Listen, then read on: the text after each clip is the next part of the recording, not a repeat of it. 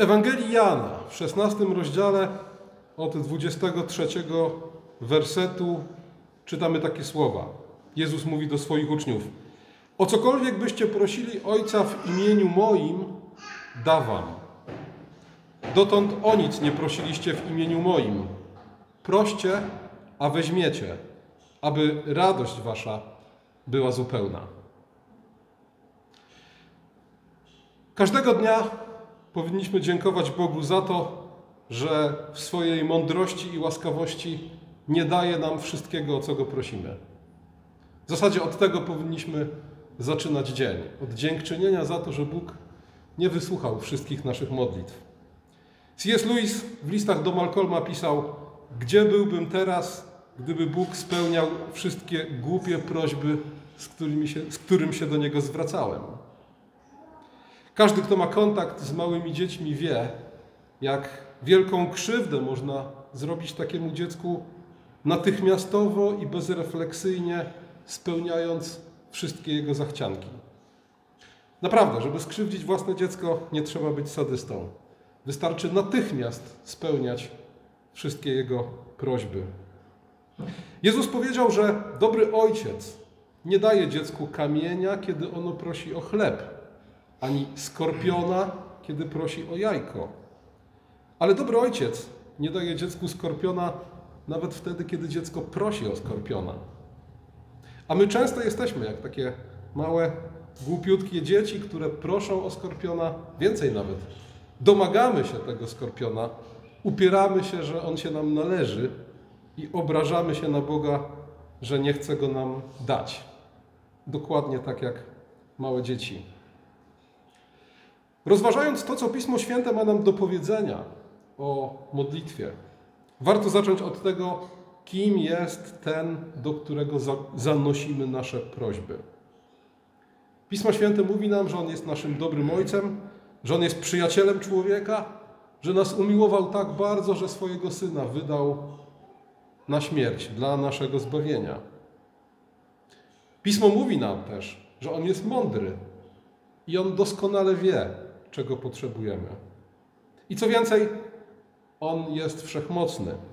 Ma moc uczynić wszystko, cokolwiek zechce. A więc ten, do którego przychodzimy, jest dobry i chce naszego dobra, jest mądry, wie na czym to dobro polega i jest wszechmocny. Może nam tego dobra udzielić.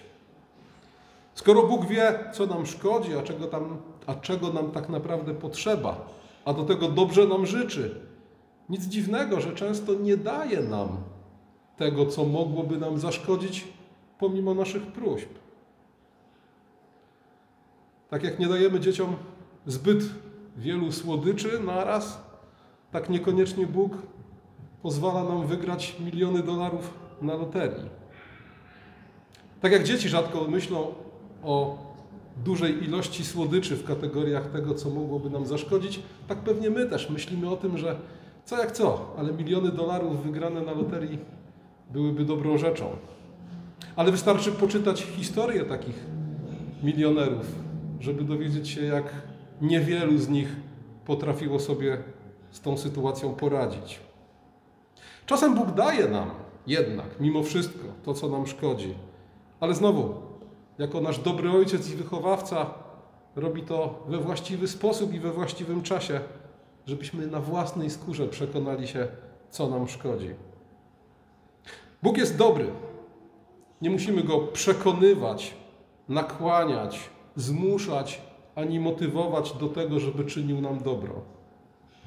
Jest mądry, wszechwiedzący. Nie musimy go informować ani pouczać, co jest dla nas dobre i czego potrzebujemy.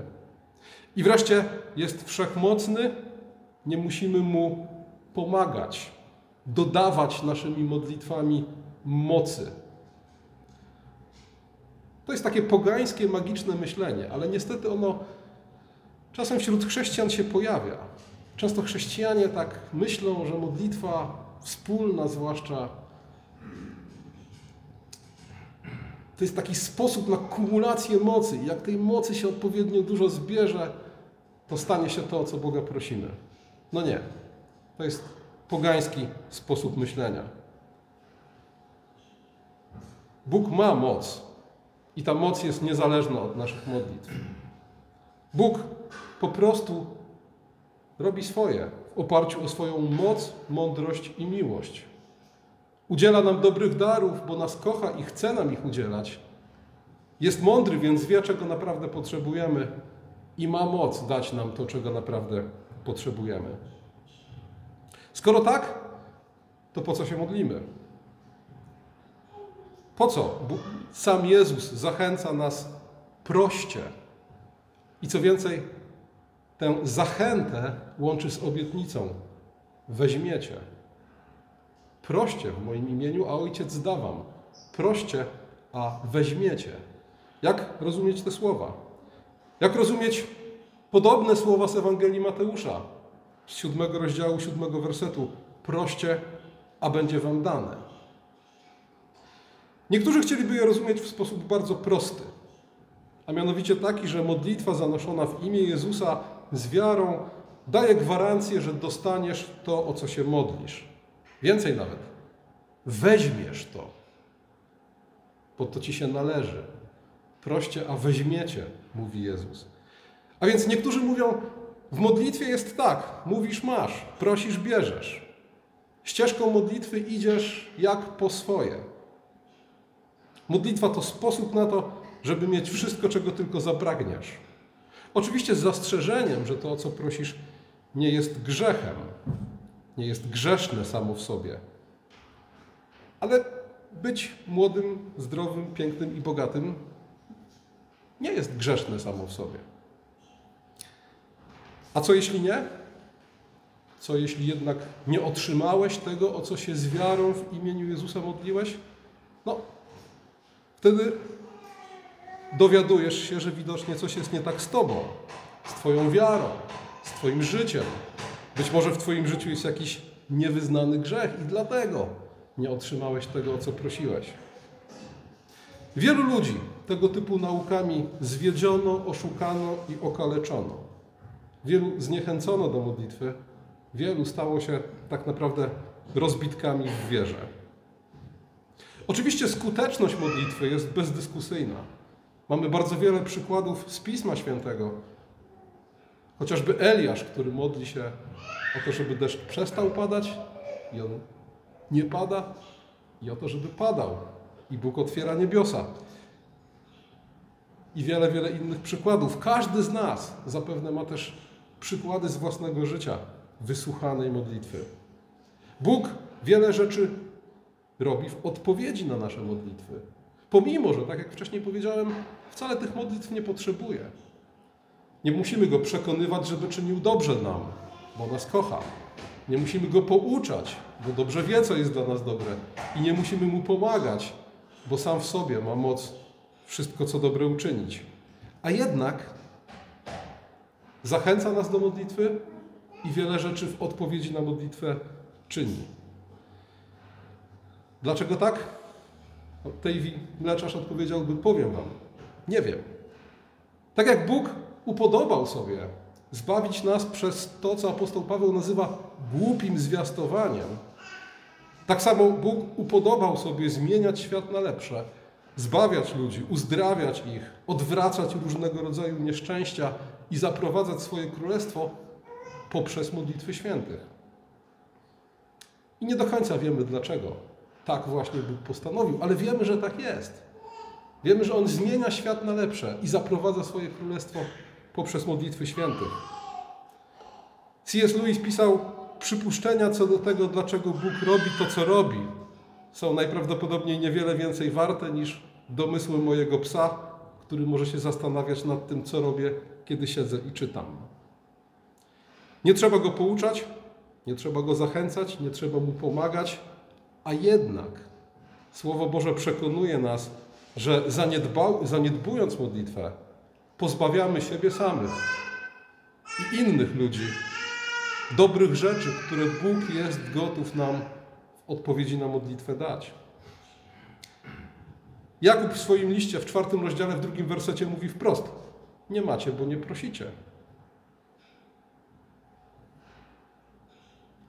I tu warto się zatrzymać. Dlaczego tak jest? Tu może warto zastanowić się nad światem, w którym żyjemy, jak wiele rzeczy w nas i wokół nas dobrych nie dzieje się dlatego, że nie prosimy. Nie macie, bo nie prosicie, mówi Jakub. Ale może być jeszcze gorzej. Ten sam Jakub werset dalej mówi: Prosicie, a nie otrzymujecie, bo źle prosicie. Zamyślając to, o co prosicie, zużyć na zaspokojenie swoich namiętności. I tutaj tak naprawdę docieramy do sedna. W modlitwie w imię Jezusa nie chodzi o to, żeby po prostu przyjść i prosić o to, co chcielibyśmy mieć. Bóg nie jest złotą rybką, która spełnia życzenia, w dodatku bez limitu. W modlitwie w imię Jezusa, do której zachęca nas dzisiejsza Ewangelia, chodzi o to, żeby prosić o właściwe rzeczy we właściwym czasie i z właściwym nastawieniem. Bo na tym tak naprawdę polega modlitwa w imię Jezusa. Nie chodzi o wykrzykiwane na podobieństwo zaklęcia słowa w imieniu Jezusa. Chodzi o właściwe rzeczy, właściwy czas i właściwe nastawienie. Wzorem jest dla nas tutaj modlitwa pańska, bo kiedy uczniowie przychodzą do Jezusa i mówiąc, naucz nas modlić się, On w odpowiedzi na tą prośbę daje im modlitwę pańską. Wiemy też, wielu o tym pisało, między innymi Luter, że w Starym Testamencie odpowiedzią na prośbę naucz nas modlić się jest psał też i że istnieje bardzo wyraźne podobieństwo między jednym a drugim. Jest takie dzieło Lutra, Sumariusz Psalmów, gdzie Luter przyporządkował każdy psalm do kolejnych przykazań Bożych i kolejnych próśb modlitwy pańskiej. Co mówi nam modlitwa pańska o modlitwie w imieniu Jezusa? W pierwszej kolejności trzeba pamiętać o tym, że modlitwa pańska jest częścią kazania na górze. A jaka jest konkluzja kazania na górze?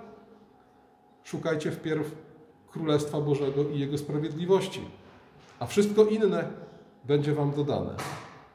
Modlitwa Pańska to nic innego jak zastosowanie tej konkluzji w kontekście modlitwy. Modlitwa Pańska jest modlitwą o Królestwo Boże. Zanoszona jest z nadzieją, że wszystko inne będzie nam dodane.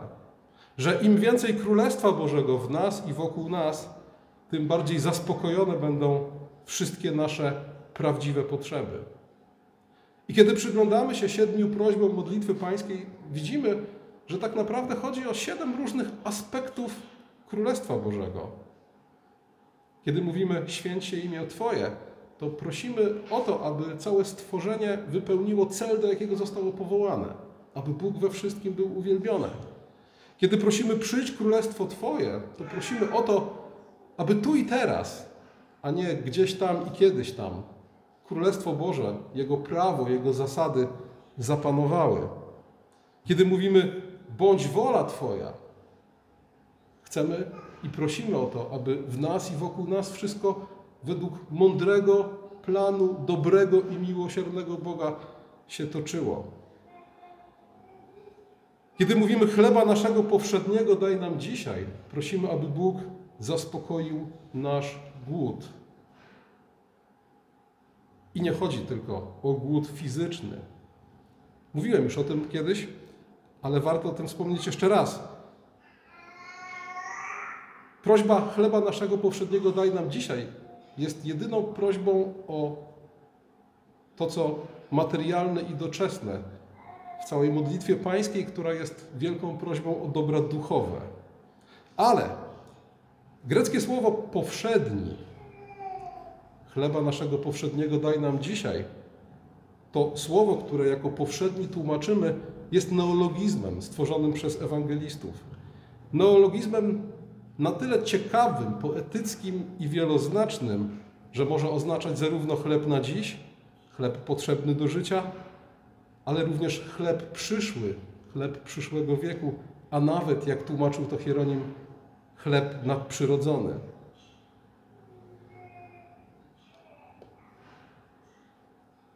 Jakie skojarzenie musiało budzić wśród Żydów słowo, które oznaczało jednocześnie chleb, który jest codzienny i który jest nadprzyrodzony? Oczywiście manna z nieba. I biorąc pod uwagę, że w tym samym rozdziale Ewangelii Mateusza Jezus mówi: Nie troszczcie się o to, co będziecie jeść i co będziecie pić. I czytając tę prośbę modlitwy pańskiej w kontekście tego zalecenia, nie troszczcie się o to, co będziecie jeść i co będziecie pić, myślę, że mamy jak najbardziej podstawy do tego, aby widzieć w tej prośbie nie tylko prośbę o codzienny chleb, który jest potrzebny naszemu ciału, ale też o pokarm dla naszych dusz. I dzięki tej poetyckiej, zamierzonej niejednoznaczności, czwarta prośba modlitwy pańskiej jest jednocześnie modlitwą o codzienny chleb i wołaniem o to, aby Bóg już dzisiaj pozwolił nam zakosztować pokarmu przyszłego wieku, manny z nieba i owocu z drzewa życia. Nic dziwnego, że od samego początku modlitwa pańska pojawia się w liturgii Kościoła przed komunią. Prosimy Boga o to, aby tak jak karmi nasze ciała, tak też nakarmił naszą duszę. Kiedy modlimy się, odpuść nam nasze winy, modlimy się o przebaczone winy i powszechne pojednanie. Kiedy modlimy się, nie wódź nas na pokuszenie, prosimy o to, abyśmy wszyscy chodzili prostymi drogami sprawiedliwości. A kiedy mówimy, zbaw nas od złego, modlimy się o to, aby zło nie miało do nas dostępu i aby nie było w stanie nam zaszkodzić. Co się stanie w dniu, kiedy każda z tych siedmiu próśb zostanie w całości i w doskonały sposób ostatecznie wysłuchana? Czy czegokolwiek będzie nam wtedy brakować? A zatem, kiedy Jezus mówi, kiedy zachęca swoich uczniów, módlcie się w moje imię, tak naprawdę zachęca ich do tego, aby modlili się o nastanie Królestwa Bożego. Bo kiedy pytają go, naucz nas modlić się, odpowiada, proście o Królestwo Boże. Tego wam tak naprawdę trzeba. Im więcej Królestwa będzie pośród was, tym więcej waszych potrzeb będzie zaspokojonych. Ale czy to oznacza, że zachęta i obietnica, proście, a weźmiecie, dotyczą tylko tych próśb modlitwy pańskiej? Czy to oznacza, że one nie dotyczą naszych przyziemnych spraw, zdrowia, pracy, codziennych spraw i zmartwień? Oczywiście, że nie. Kiedy Jakub mówi nie macie, bo nie prosicie, ma zapewne na myśli odczuwane na co dzień potrzeby. Z każdą sprawą winniśmy przychodzić do Boga. Ale winniśmy do Niego przychodzić pouczeni modlitwą Pańską. Powinniśmy przychodzić do Boga z nastawieniem, jakie powinna budzić w naszych sercach modlitwa Pańska.